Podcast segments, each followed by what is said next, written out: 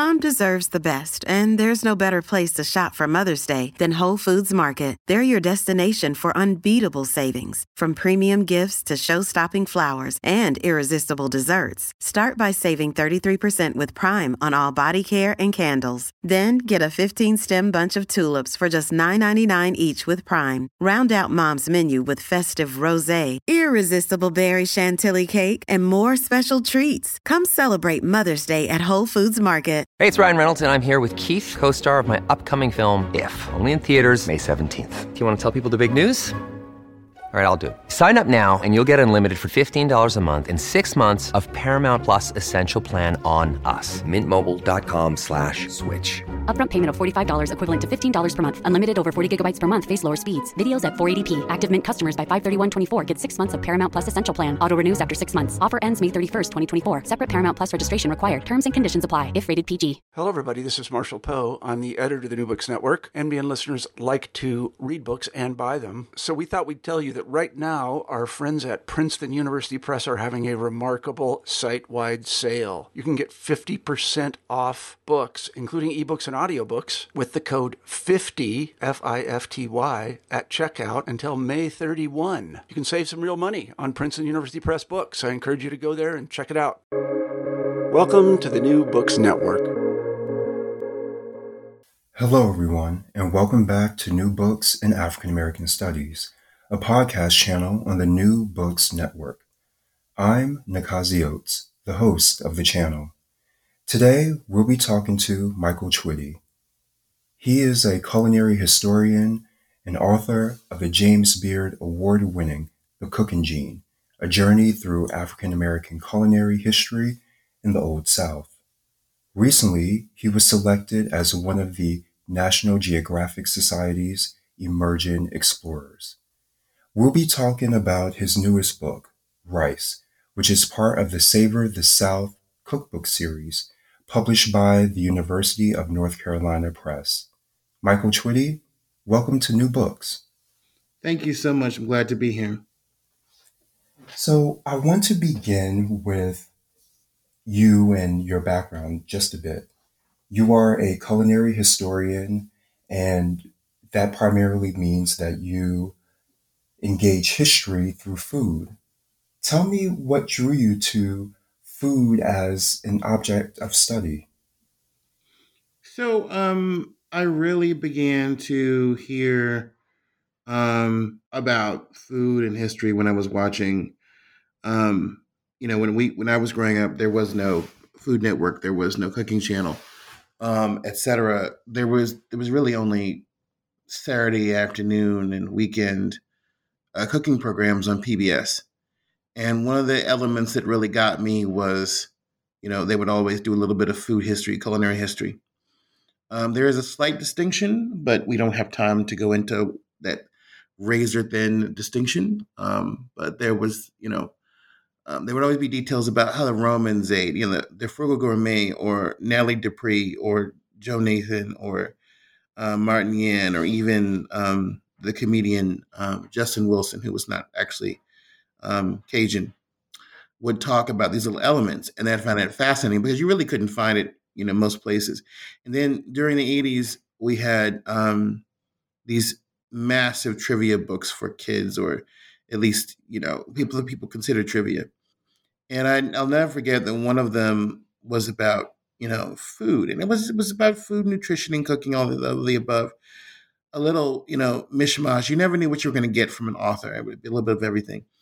And I'll never forget they had a picture of Thomas Jefferson, well, assumed to be Thomas Jefferson. They labeled it Thomas Jefferson. And Thomas Jefferson, you know, they they've honed in on the red hair and the ponytail, um, and which is funny because most men didn't actually have their real hair back then.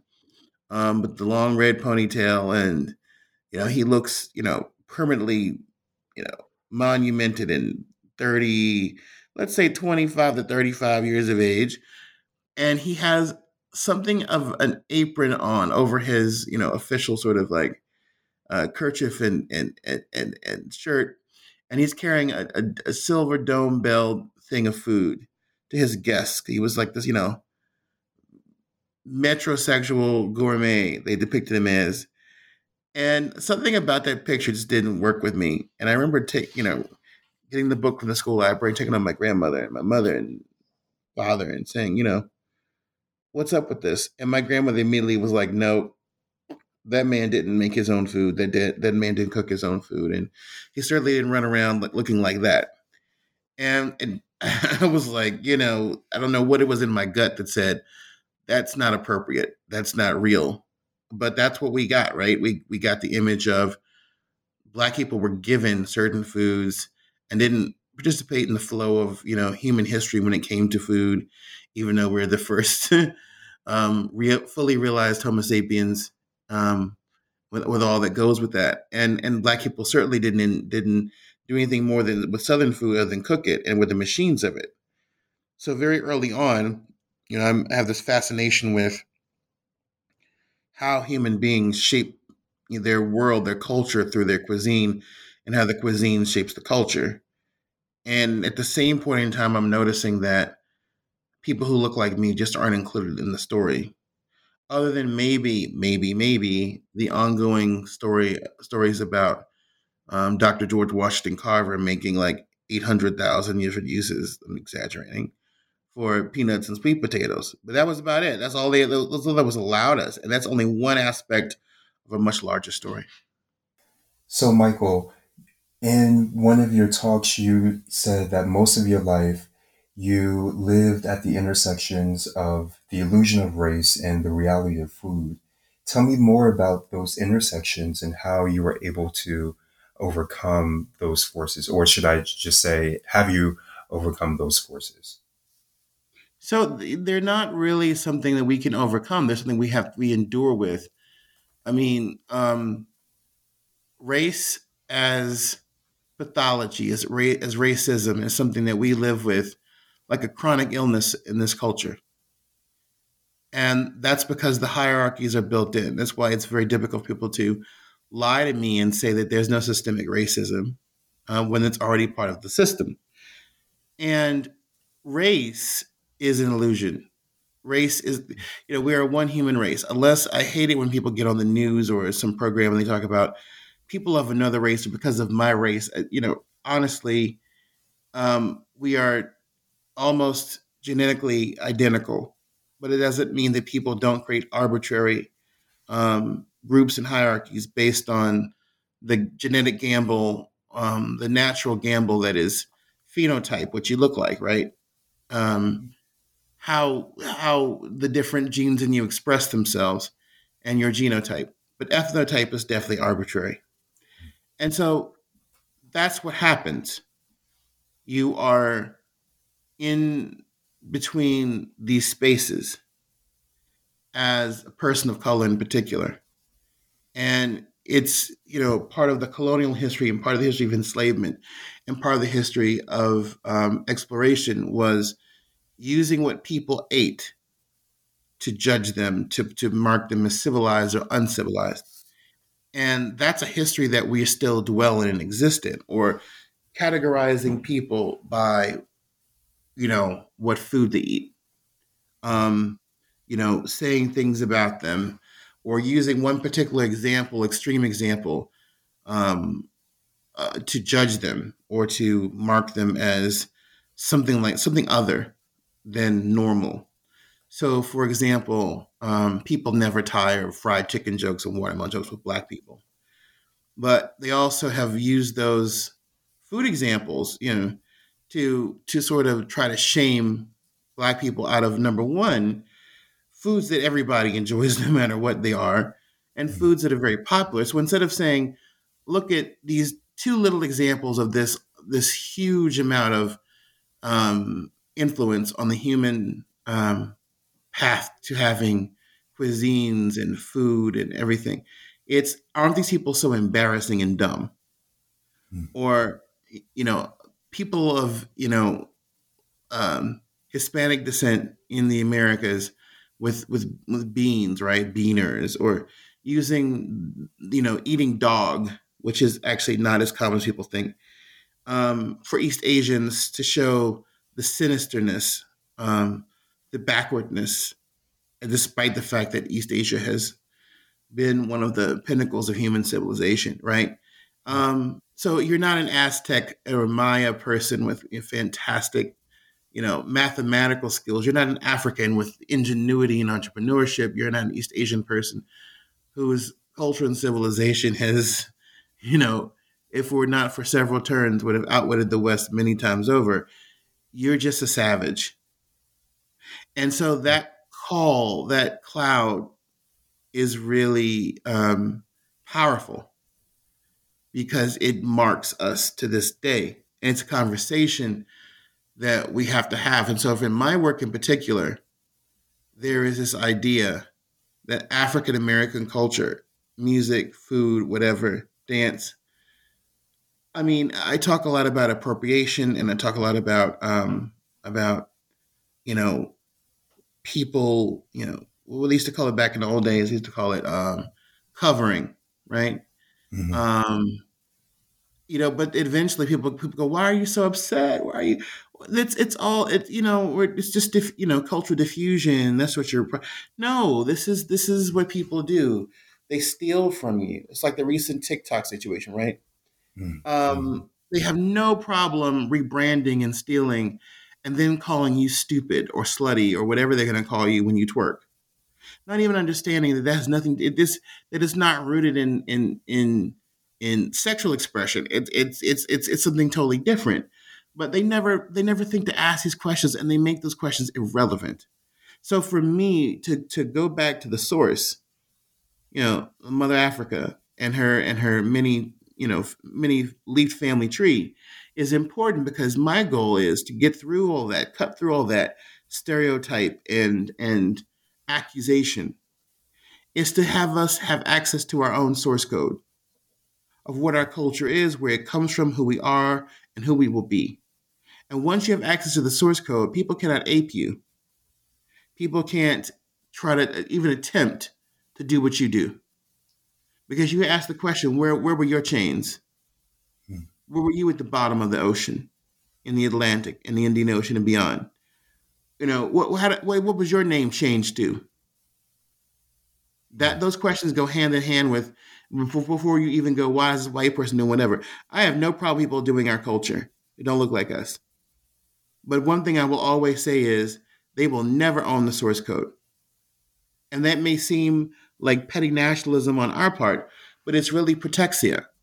Because the honest to God's truth is, is that, you know, other people protect their culture and their worldview and their artistic productions so that you know that you may try to do them, you may be inspired by them, you may even do them very well, which way never going to be them.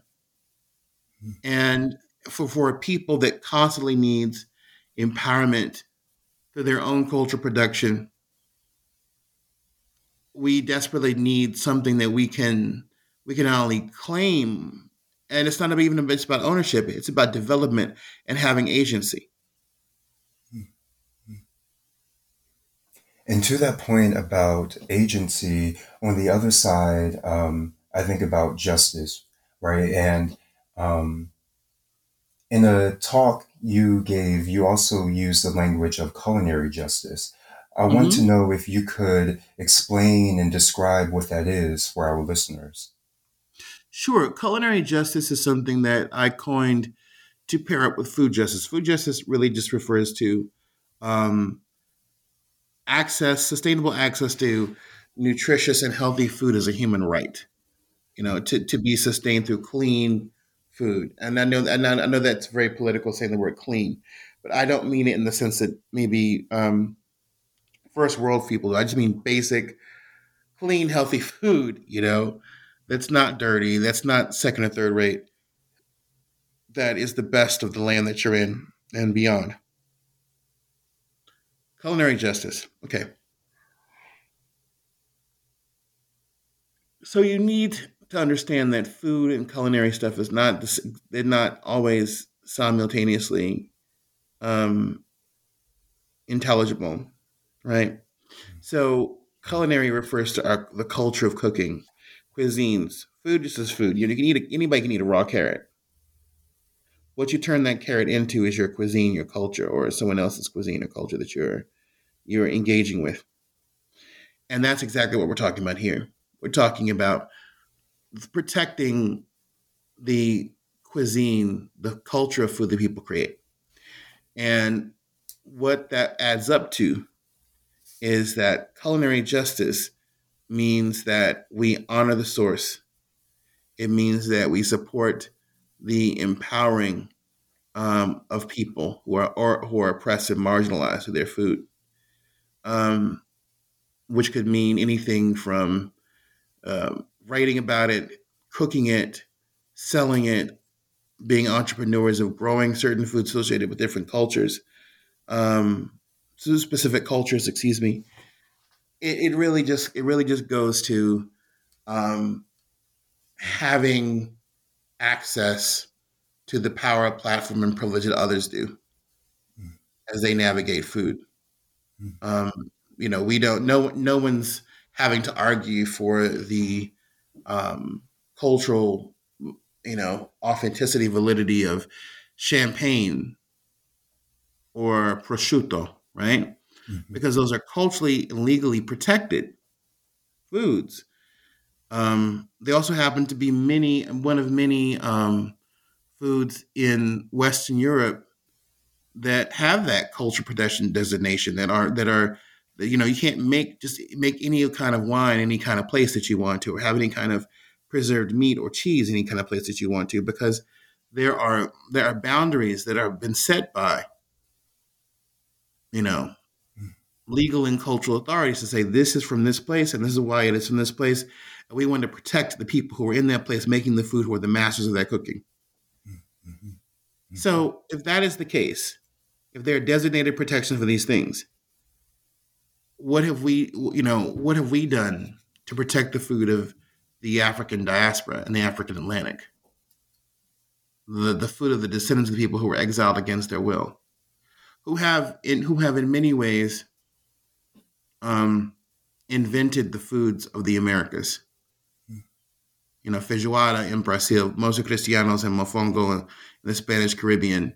Um, you know, peas and rice and, and beans and rice and riz jean and griot and pickney and bami and um, jerk chicken and all the rest. You know, callaloo, all the rest. And then, of course, the panoply of foods in the American South. I mean, I just picked up a book the other night ago. It was I hadn't picked up in a long time. Housekeeping in Old Virginia, and the cover is literally an enslaved um, family making dinner for the big house. And then when you when you hit them with that and you say, well, wait a minute, why'd y'all always put us on the cover in the book and you know to write recipes in dialect? Well, you know, it really wasn't really centered on you. And I fought those arguments on paper before. Um, I thought about that the other night ago. I was like, well, I, someone has not talked to me in years because I, I laid them out after they tried to take Edna Lewis off the pedestal that she had just been given posthumously. Mm-hmm. And I was just like, why is it so important for you to, you know, say, well, Edna Lewis made mainly British recipes. It's not about Africa. And that's how they, that's the tone that they use, right? Mm-hmm. And I'm just like, wait a minute, but you all ceded your cooking to Black people for several centuries. And if you know anything about cooking, you know that once other groups or other people get their hands on the food, the recipes are going to change. Mm-hmm. The ideas about food, how the food is served, the purpose, the meaning is going to change. It's not going to stay the same. It's not static, it's dynamic. And if we know that, and if you know that, and if you know that you really don't eat the same way that your people would have eaten in England, mm-hmm. then the identity problem is not with us, it's with you. Mm-hmm. So all that's all that's so important because you know, as we go forward in, in a, more, a more increasingly global world, and you can see right now in this unique moment that a lot of people simply are not, they think they can handle a global world. They cannot. I mean, we're sitting here having this conversation as people in in our own country grumble over making sure the rest of the world has a vaccine. They want the rest of the world's culture. They want the rest of the world's uh, natural resources. But what they don't seem to want is the rest of the world to survive. Hmm. And the same thing goes for our nation with a nation that is black people in America. They desperately want us to make go make medals for them. They desperately want our dances. They desperately want our food. What they don't want is us to be able to vote and be able to be healthy and use the pathologies that have been created in slavery in terms of our health to to use that against us in voting lines. It's it's it's sinister to me. And that's why if I just take that one little area about food and I go deep on it, right? Mm-hmm. And I use it to unravel sort of these systemic issues and talk about our history and name and claim the contributions and successes of our ancestors and lay a path for the, for the you know the greatness and excellence of our children. That's the least I can do. Mm-hmm. And as you say that, and the project to maintain the access to our source code and to protect the foods that we create, you know, in the um, that rep- represents the African diaspora in a field that thinks they understand and delineates what is blackness. I want to attend just for a moment the um, the struggles and the toll it takes on oneself. So I think publicly we don't we don't talk enough about um, the moments of struggle and trepidation and mm-hmm. insecurities. Um, and I just want to know um, throughout your career, can you reflect on a moment that you had um, insecurities or doubt for um, the project that you are pursuing? But then also, could you pair that with moments of, or a moment of reassurance for this is what you need to do? Sure. I, I really feel that people need to understand this is not easy. And it wouldn't be easy if everything, if, if all the money was great and all the opportunities kept flowing in, which they, which, would thank God, after many, many years they do. You are still in the in the court of the ancestors, okay? Mm-hmm. and people people really want to believe it's all good, it's all sweet. The, none of the answers is nice and sweet. Mm-hmm. I want to be very clear about this the um the thing I can the thing I I, I humorously connected to is the movie Ghost, okay, mm. where Whoopi Goldberg plays a medium, and there's a point where she goes from being a fake medium to uh, to having that you know pineal gland open, and all of a sudden, everybody she can perceive the the spirits and the dead.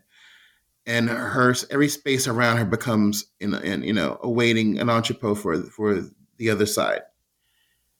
And not everybody who's waiting in line to talk to you to see you to move through you is nice. Hmm. how could they be? They were victims of a unique a, a uniquely a, a, a, cultural genocide an american holocaust so there's a lot of dark forces there too i mean I, I hate to i hate to be real real about it but that's what it is so you have to. So when you when you encounter people's stories and you feel their energy, and you hear things that are just traumatic and terrifying, I know that for a lot of us nowadays, the thing is to like not engage and to run away from it.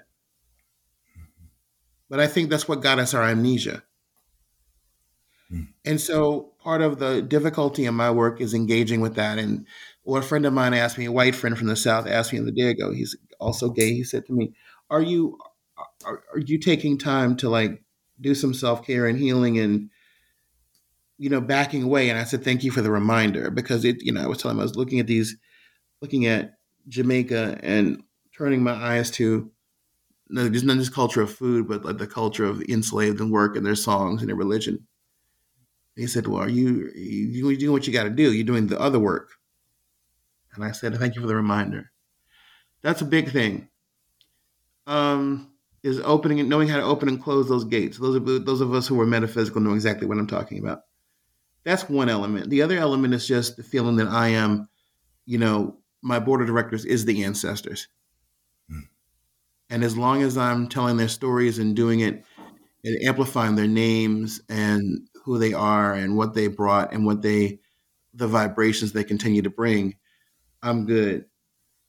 And I have to remember sometimes that you know, sometimes I'll get very negative um, responses from people. Some people, some people are, are very clueless. They don't understand why I'm wearing historic interpreter's clothes. I'm not a reenactor. I'm an interpreter. I'm a 21st century person, third person, who is educating you about the cooking of the past by actually doing it.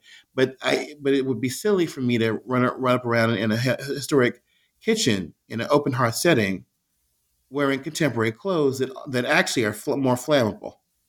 Mm-hmm. But but you know because you don't mean look like a quote unquote slave. People don't understand the clothing that you see people wearing at museums, if they're black, does not make them an enslaved person. In fact, the material culture and existence of enslaved people did, was not congruous with their status as chattel.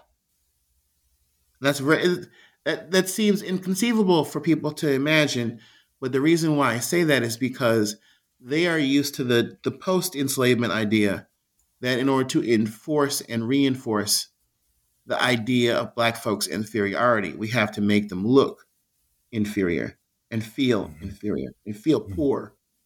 And that's not that's not how it went during slavery.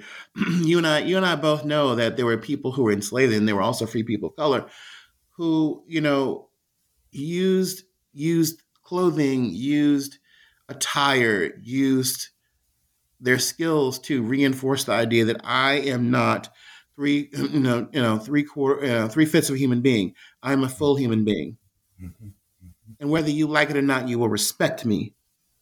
There's so many examples of that, and that's very inspiring to me. but I have to educate people all the time that no, I don't do these things to to to to shame us or, or bring us back to some something awful. I do these things because I don't want us to forget where we come from, and I don't want us to forget our ancestors. Um, you know, people, you know, I, I, I had a long time struggle because I had to, um, you know, put a pause in my education. And when people, people, some people said, you know, one time I remember I was uh, the Washington Post article was really beautiful about me, and then they did a review, and the guy was awful. He just he called me. He basically said that I was. He, he said, okay, so this guy is uh has a big body. He's fat what the hell does it have to do with with how smart or, or intelligent my arguments are? Then it went on to just you know talk about how oh he dropped out of college. I, I didn't know such thing. I didn't know such thing. I didn't have the means to finish uh, last few credits, which were which were also kind of difficult, and they had nothing to do with my major and minor course load. And I just, I just, I, what, what, why do I have to explain those things to other people? Why do, why, why do other people get, get, get have the ability to just waltz around and do what they want to do? Why, why do I get put to that test of, well, did you check off these boxes? Should we listen to you? Mm. Why should we care who you are? Mm. When you see other colleagues who don't look like you, you know, just have free range to gallivant wherever they want and claim whatever they want, and you have to, uh, you have to, you know, support every argument you make 10 times tenfold because you know you're black and you just can't be believed. The way i'm talking to you right now is the result of many years of me suppressing despite being outspoken suppressing the urge to call these people out for what they're doing mm. because you know i think in the past couple years as you and i have both seen you know um, now we now we now we can say no i wasn't treated that way in the restaurant or no the cops didn't pull me over because i had a you know a little automobile whatever. No this is this is what systemic racism looks like. And this is why there's there's such an urge to suppress black women and black men and black non-binary trans folk who are writing and doing the work. Because it's been so comfortable for the food world to be predominantly white. Mm. It's been so comfortable for academic work around food to be practiced by people who are predominantly white because they got to tell stories that had nothing to do with us. Except for every now and then when when when one of their own would do something and all of a sudden it becomes you know newsworthy because it's not us. And and I, and I I'm I want to let people know that you cannot let you have to work very hard to not let other people's ish get to you, to not let other people's issues and their their darkness um, stain your power. Mm-hmm. You have to be committed to your truth. And you have to be willing to, to do this for the long fight. You know, um, when you're younger, a mosquito bite really hurts. When you're older, you may not even see it, mm. but you'll take precautions to get another mosquito bite. That's how I like it. Mm. You have to have that inner, inner strong core that says these people cannot get to the deeper part of me. I can't let them because I have bigger things to do. And so when people tell me, Michael, I mean, sometimes it'll fade in the background, unfortunately, but I'm telling you right now that there are people who tell me, "Hey, Michael, you know, you, this is your work, your, you know, how you write about spirituality has been, influ- you know, has brought me back to things I haven't really dealt with since I was younger, since I was a child, or that recipe really impressed my mother mother-in-law, or someone was someone said to me one time made me cry. She talked about how her she took her grandfather back to Louisiana when he which he left it when he was like six or seven, eight, nine, ten years old, whatever. And she said that you know she's learning her family history as an African American of Creole descent. You know, his people, his people were from the country, but they left because of Jim Crow, and they went to L.A. like many people from Louisiana did. And so you hear these stories. You know, this one woman was from Bosnia, and she said, "You're very brave," and I said, I don't know if I'm brave at, at, all. And she said, you know, I mean, she said, literally said, I'm from Bosnia. I know how identity can be. And and all I could think was, I'm not as sure as hell, I still believe this. I'm sure as hell not as brave or whatever as her, strong as her. Hmm. But the very fact that she would even make that sort of like leap in comparison and put me in her ilk or some or her ilk adjacent, you know, I hear from so many people positive things about what my work has done for them and with them, or that something I said in a book or something I said in an article or, or talk reminded them of something someone said to them a long time ago that unlocked the keys to their heritage or um, gave them hope. And and that's the thing you should that we should focus on.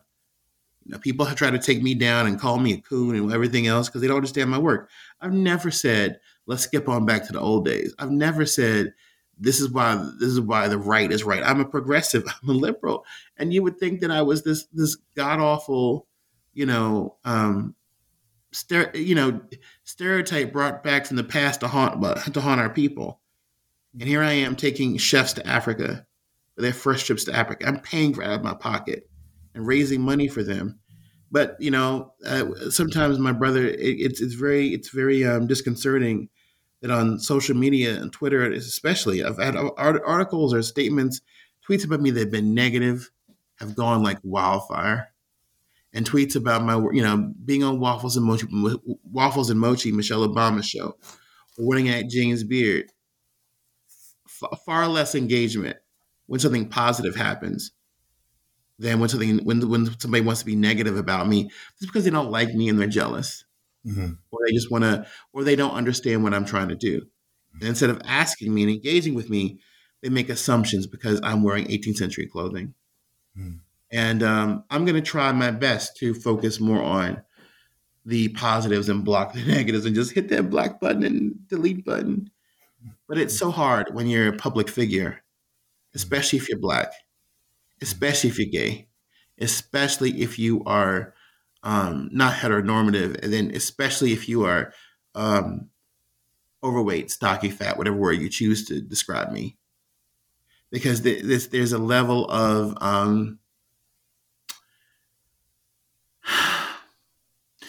people just people aren't just people aren't just about letting you be and be a human being on your own terms, mm-hmm.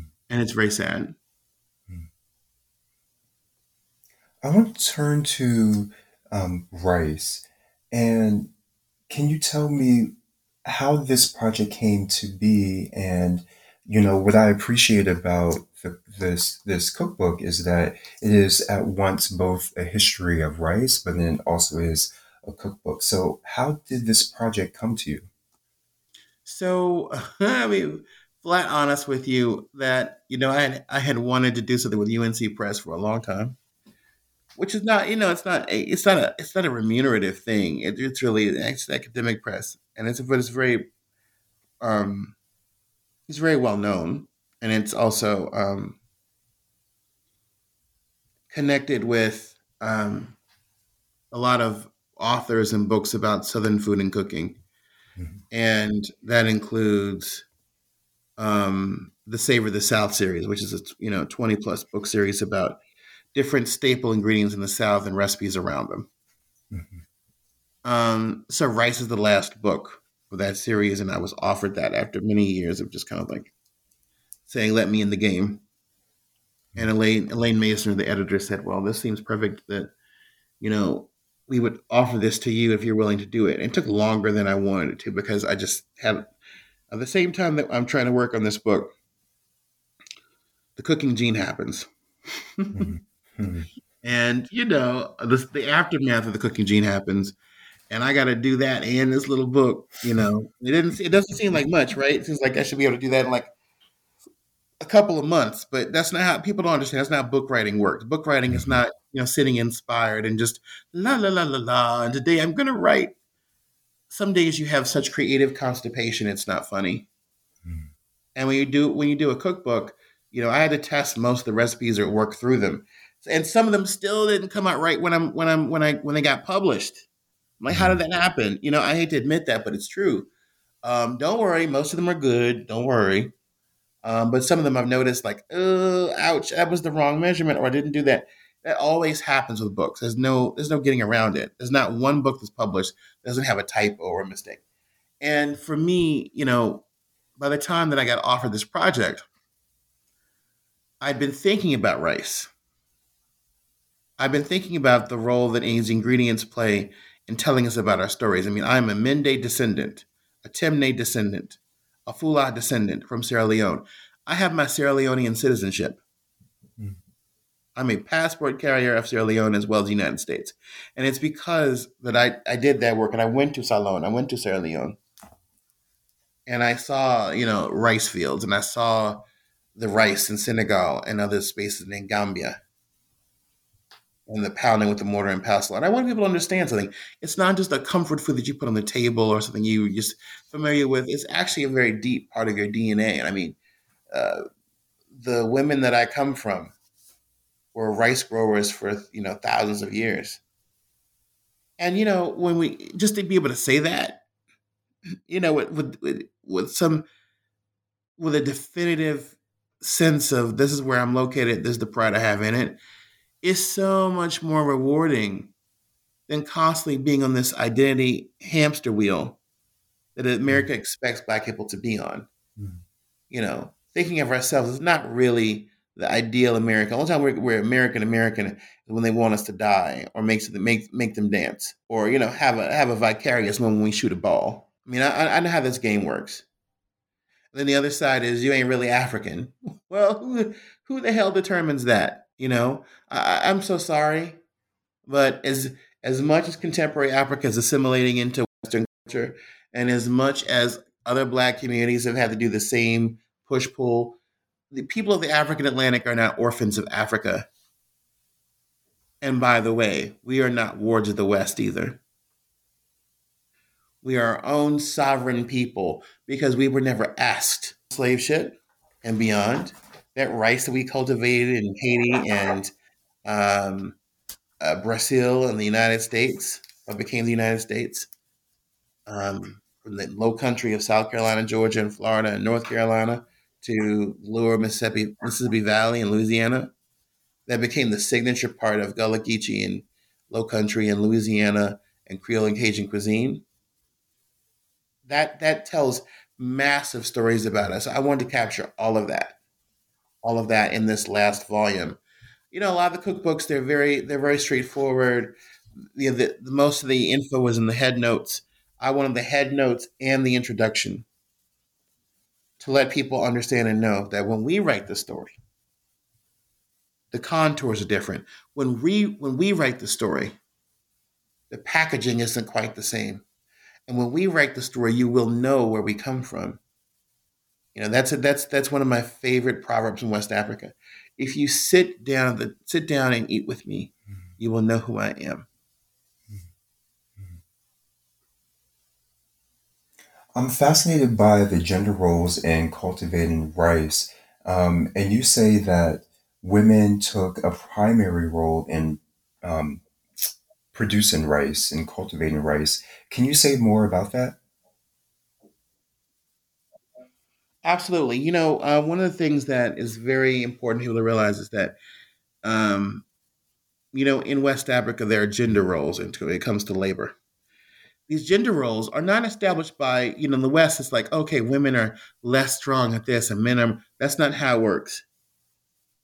Um, trust me when I say pounding fufu and going collecting firewood and, and drawing water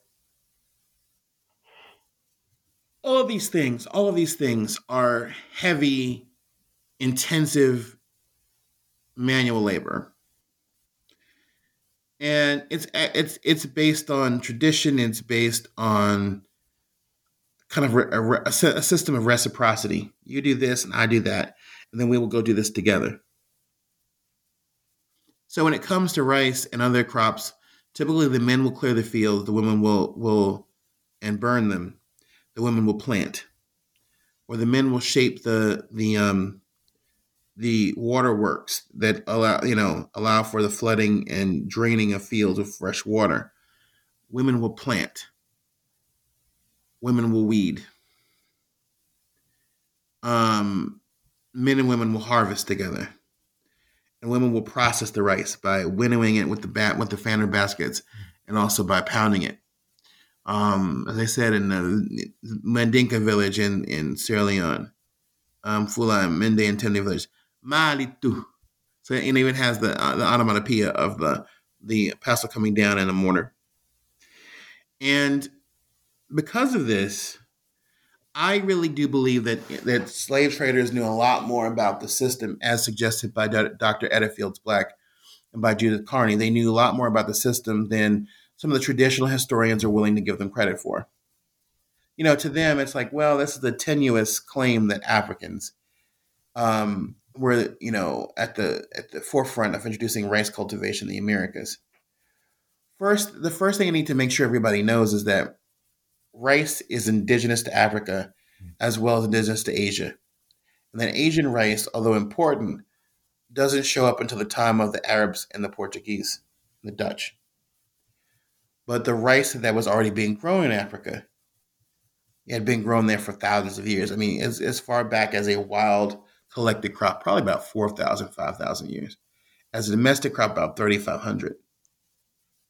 And that means the whole time somebody was manipulating this plant, settling and growing it. And it was grown along the, the Niger River, uh, the Senegal River, Gambia River, and beyond, and all the tributaries that lead to them.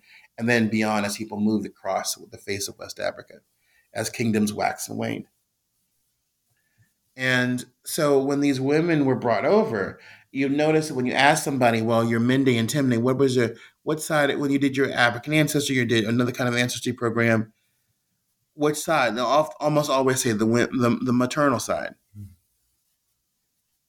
And what that tells you is that these women were targeted and they, they, were, they were wanted because they knew how to pound and fan the rice and every African ethnic group had familiarity with rice. Okay, uh, some were yam people, some were millet and sorghum people, some were already cassava and corn people. And so that's so these women were literally brought over in mass to you know the, what became the United States between 1750 um, and the beginning of the, the Revolutionary War, 1775 or so. I mean, thousands upon thousands. And of course, they're gonna be the be the ones who marry Afro Creole men, people who were born here, um, people who were from Congo, people who were from what is now um, Nigeria, Ghana, um, and, and even all the way to Mozambique. But predominantly, these women who were the rice growers were from a very specific part of West Africa, the Rice Coast and um, they were they were monumental. Now the men, the men who were clearing the land, clear more land than was used to build the pyramids at Giza. The the the scar on the earth from the rice plantations is still is still visible from outer space. It's, this is this is to, to deal with the parasites and the snakes and the alligators and pestilence, the bugs, would have been almost almost inconceivable. Not to mention the heat. You know, so when people talk about oh slavery wasn't that bad or it was so long ago, uh uh uh, these traumas exist in us. Not to mention the fact that that you know we're still trying to figure out the relationship between the sickle cell trait and these people who work in the rice fields. You know, so you don't even think about that, right? Like a lot of us in my family, there's a lot of carriers. I mean, why? I mean, it was in my grandmother's system. You know, this was this is what people who you know lived in you know had lived in mangrove swamps and lived in tidal creeks and lived in rice paddies for centuries. This is this is another this is a weird sort of biological, you know, incident that that gave some people an advantage over others. And that was, I mean, I remember, I remember that reading the words in one of the earliest genealogy popular books about how like sickle cell may tie you to May, and it's still we're still trying to figure out all these different relationships with biology, with with culture, etc. But it may tie you to these people rice fields. I'm like, oh, that's interesting. And then it turned out to be very real in my family, my family lineage. This actually did have a connection, and there were some issues there. So, I mean, I'm, I'm the reason why I think I'm so obsessed with this whole matter of our Africanisms and our connections and our and and and how they connect with other places in the African Atlantic is just because you know it's it's um you know, we weren't mm. supposed to have a heritage, man. We weren't supposed to have this conversation. We were supposed to be denuded of a surname and a real name, and we were supposed to be still supposed to be on somebody's cotton field or sugarcane field or rice field or tobacco field or indigo field as we speak in 2021. We were never supposed to be literate, educated, free. And every day I wake up with that notion that I am living my ancestors' best fantasy by just by being able to read and write my own name, to know where they came from, to have that conversation,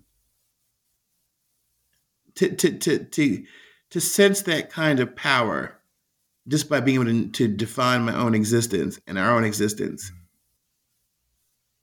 It's just it's it's it's a miracle mm. every single day. It absolutely is. Um, the Low Country cultivated Carolina gold. Could you share with me how this happened? Sure. Um. So the verdict is still out on Carolina Gold. We know that it's an Asian variety of rice. However, um, one of it, it has a lot of different genetic similarities to other um, rice varieties, and one of them mm. is one from Ghana.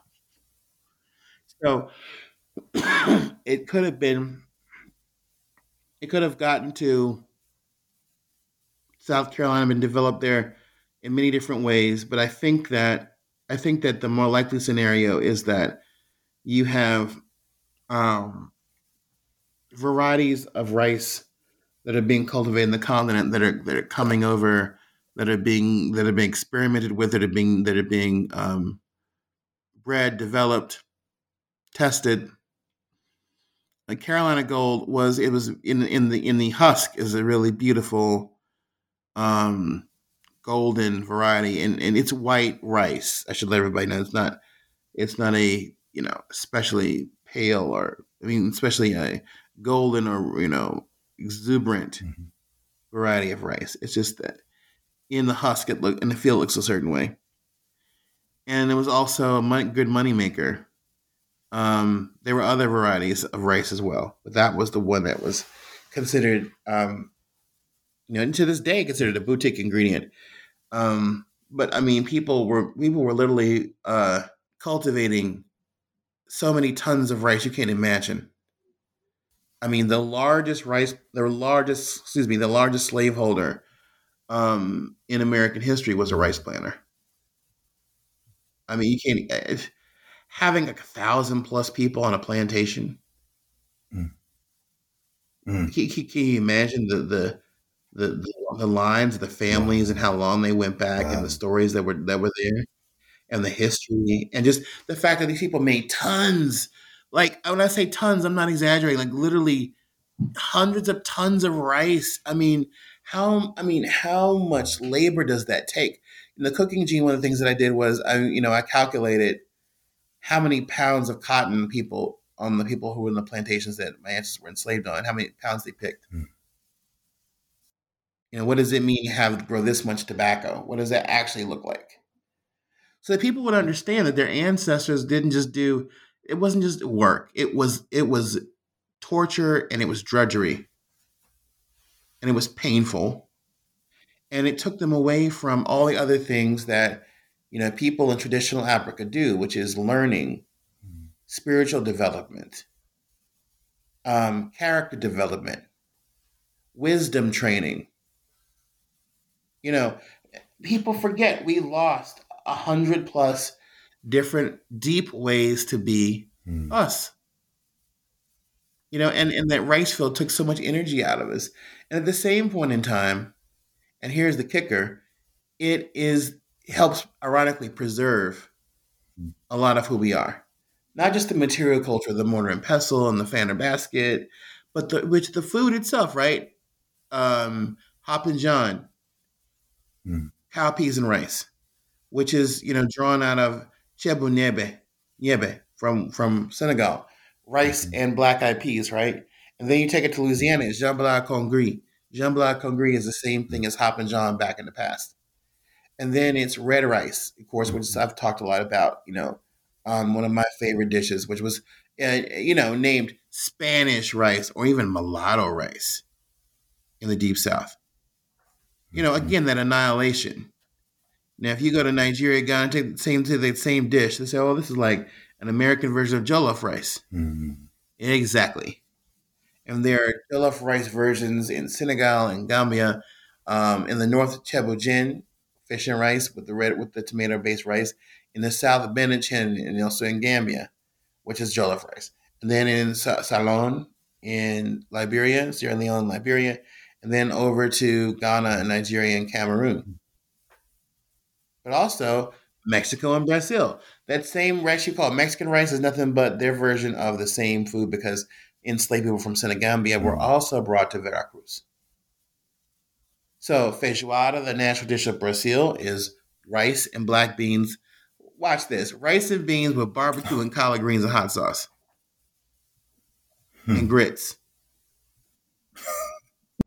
like, okay, all right. Message received and and they love their okra and they love their garlic and they love their this and that. And you know, it's funny because if you read these Brazilian cookbooks, one of them had the nerve to say, after years of people saying, this is slave food, this is food that came out of the plantations of Brazil. One was like, well, that's just a myth. It's it's for all the Portuguese mm-hmm. and all Brazilians. Mm-hmm. You know what I'm saying? The, the same kind of whitewash, mm-hmm. it's a different right. different language. Right. Rice and beans in Haiti, right? becomes the rice and beans in Louisiana. Not the not the black not the peas the cow peas and rice, but the kidney red kidney beans mm. and other beans and rice. Then with guandules in Puerto Rico and beyond, like the pigeon peas, which came from Africa. Then rice and peas and peas and rice and pickup rice in the Caribbean. And then we haven't even started on rice as an accompaniment to okra soup. Rice as accompaniment to ground to peanut soup rice with oyster soup, rice with okra soup, rice rice with okra, rice with okra and black eyed peas, rice mm. with crawfish etouffee, rice and jambalaya. You know, you can go on, on, on, on, on. Rice pilau, pilaf. So all those things, all dishes from South Carolina and Georgia, etc. Pilau. So basically, rice cooked with something else, which is not what I just described. It's very specific to chicken or shrimp or tomato or whatever. So there's like, and, and then there's rice waffles, and there's rice pan rice cakes, like pancakes, and then there's rice bread. So you have this entire thing, rice pudding, rice this, from Texas to Maryland to Missouri to Florida, and then up the East Coast and beyond, a whole tradition, a whole cuisine based on the African Atlantic engaging with Native America and Europe mm-hmm. around this mm-hmm. thing called rice. As you name all the iterations of the dishes and the, the central ingredient of rice, um, I want you to talk about your process of producing a cookbook. And I was struck by um, in um, a passage in the Cooking Gene that I want to to read to you. To um, in it, you write, "I bring all of this into the historical kitchen with me: politics and race, sexuality and spirituality, memory, brokenness, repair, reclamation, and reconciliation and anger. I bring in the moments of my childhood and wince sometimes at the feelings of mourning and pain I get from them. Moments of shame and failure, moments of incredible love and affection. Before these were my grandma's, my grandmother's hands. I was trained to use my hands to measure as accurately as possible dry ingredients. To this day, I can give you any teaspoon or tablespoon or cup measurement you want by just holding my hands in a certain way. I wonder do you bring all of those elements, all of those emotions and the memories that you have of your grandmother and the physicality of using your hands as you produce a cookbook and the recipes? Absolutely. Absolutely. And it's exhausting, especially my mother's presence. My mother was my greatest food teacher, culinary teacher.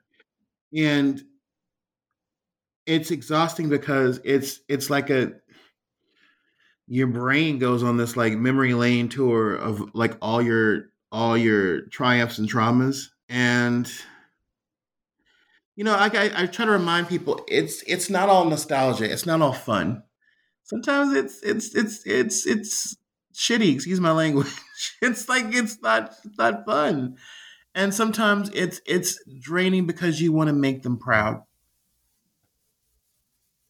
you want to live up to what they taught you you want to live up to the things that they instilled in you and then i just began to realize that you know i've been looking for like some grand moment some story some narrative some empowerment and I'm like, well, you did have that through cooking in the kitchen. It, you know, it, nobody may have said this that to you in other mm. spaces, but they certainly did in the kitchen. Like I, I know the exact moment when my mom, a blessed memory, was like, "Okay, you take the reins, or you should do this, or I, I got you, I trust you." And that was as close as I got growing up to like, you know, you know, you're a man now, you're this now. Mm-hmm and that's very important because those, those are the moments where you like okay now i've progressed now i've learned now i have now i have the free reign to do things that i want to do it's also you know black tradition i think also we're very um how do i say this we don't give up titles mm-hmm. and honorifics easily mm-hmm. yes we don't give them yes. out you know what i'm saying it's like you you, you don't just you you think you mm-hmm. grown is not the same right. thing as you grown. Right. So you have so so passing on the reins is so important, and and, and to remember that we come from cultures where that exact moment was was always ceremonial. You were a man now. You're a woman now, and you walk back into the village after having been dead, right? Because you were you had a symbolic death as a child and then you go back into the back into your community and everybody looks at you anew in ways they never did we, we've you know i know that there are programs that give children young people rites of passage and to me that's that's that's important because that i think that that sort of like link is in there. So for me writing these cookbooks is another form of rites of passage. For me right doing this work because now it's my it's my turn and my opportunity and my responsibility to get it right. And also you know demonstrate that i have learned the things that that my mother used to always say the phrase you have to have integrity in the kitchen michael. I you know i even right now it's very emotional and stirring to think about how far i've come. That was another thing that my mother used to always, you know, reinforce to me that, you know, getting through life and growing and learning, your your mistakes and your failures don't matter as much when you've overcome them and you become a better person and you've matured. And then you know you can move on to the next level and then even be better than that. And um, those are the things that my mother instilled in me. And um, um, there were things that my father taught me. You know i, I never forget my barbecue with my daddy. And um, my father's still here by the way. And and my father pat me in the back and say oh you did real good son. That's beautiful that's beautiful. That's exactly how i wanted it to come out and look. And you did all that by yourself and you're you know and um i never i never threw a ball i never did those other things but the look in my father's eye and the way that his his arms felt around me when saying okay you did you done good. The way my mother when she looked at me and she said that's she i remember she called I, you know how you, you somebody passes away and all of a sudden all the things that you wish you have the recordings the voicemails everything you wish and, and you know, I never forget the one time my mother said she she left me a voice on my on my older phones, probably in some recycle heat by now, and she said she called me and she said, "Michael, that barbecue you made me was so good, I slapped myself." You know, and I was just like, I, I played that thing back like eight times, and she was right there on the other side of the county I was in, but I just had to hear it and now I wish I had it because to me, you know, um, that's what drives me in this work. And it, and as people don't realize, it's not just about producing something that comforts or excites the palate of other people. It's it's healing therapeutic work.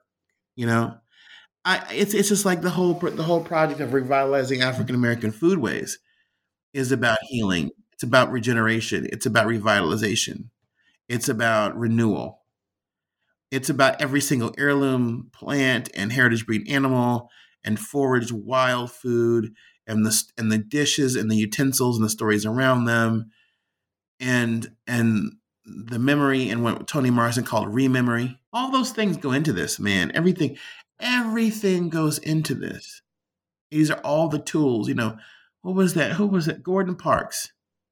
You know, title of his book's The Choice of Weapons his weapon was the camera. And my choice of weapons is everything from the hot comb that, that was owned by my great grandmother, grandmother, and mother that now is on the doorpost of my kitchen, like a mezuzah, to um, the my own Mali too, my own my own mortar and pestle that I use to make the seasoning for a lot of my dishes.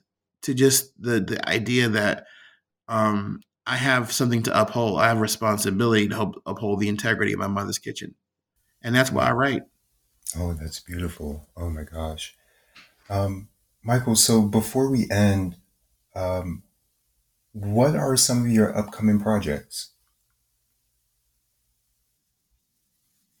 Kosher Soul is looming. It has been looming for quite some time. Um, it's about my relationship with food as a Black Jewish person, my relationship with um, Jewish food from around the world, and how Jewish food is also black food, and how black food is also Jewish food. I mean, Judaism is the religious culture of the Jewish people, not the totality of the Jews. And that's very important for people who are outside of our community to remember that it's not just about faith. A lot of Jews in America are not religious or practicing or or secular, but Jewish peoplehood is still very important. And Jewish peoplehood is not one color or one thing. Jewish peoplehood um, is Ashkenazi, Sephardic, Mizrahi.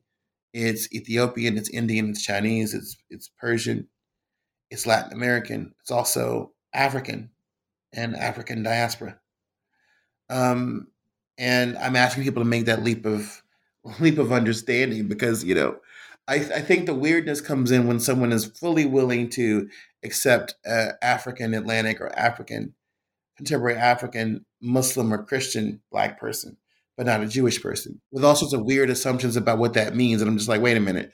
You realize that we weren't Baptists past 200 plus years, right? But we've been Jewish and black, as well as, of course, traditional African religions, etc., for thousands of years. this is, you know, it's. I just, I mean, I just gave myself the liberty to question that. People get weird. I'm just like, okay, but I'm also tying it to how you know white people who have commit who have converted from Protestant religion to Judaism from the South make food to black Muslim communities in food, which I found really fascinating. How it's it's interesting how these white folks from the South were, who were raised Protestant, who are now Jewish, African American Muslim families from different backgrounds, and African American Jewish folks share a lot of the same elements in the kitchen, not just the dietary laws, but how they insist on bringing to life the food of the people and the food that they come from. I mean, it's like, I mean, you can easily get subsumed in other people's stuff, but the fact that a lot, that almost every single one of my interviewees and friends and family who are also Jewish came to talk about like, okay, this is what we do in the kitchen, how I make my kosher soul food, etc.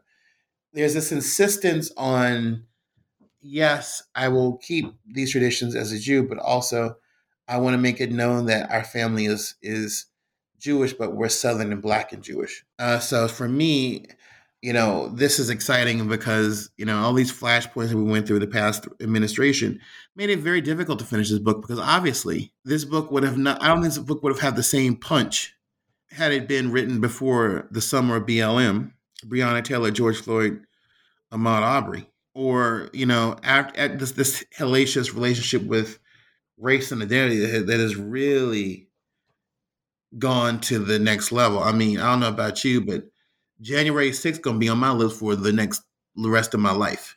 Cause I won't let them forget that, you know what? Nah, y'all went buck wild and you never you never paid the same price that we would have paid. And we and and uh, and our revolution is is is important and it's it has to be multi-pronged. I guess that's the last thing I kind of want to say is that we can't be ashamed of that the revolution has to be intellectual. It also has to be financial, economic. I, I do believe in boycotts. I do believe in enforcing these these these cats to do the right thing about voting and beyond. I do also believe in a culinary revolution. You know, can we?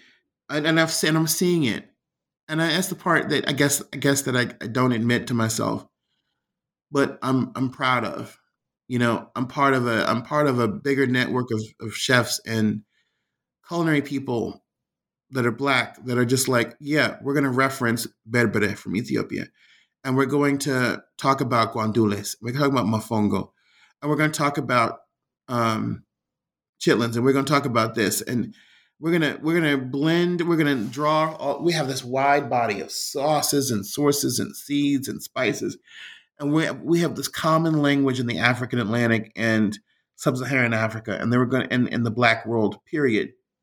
And we're going to use that to make our cooking sing in a way no one else's can. And we're going to own that source code, and we're going to acknowledge our ancestors. I was so proud of Matthew Raiford, the chef farmer who was representing the United States of slow food in Italy.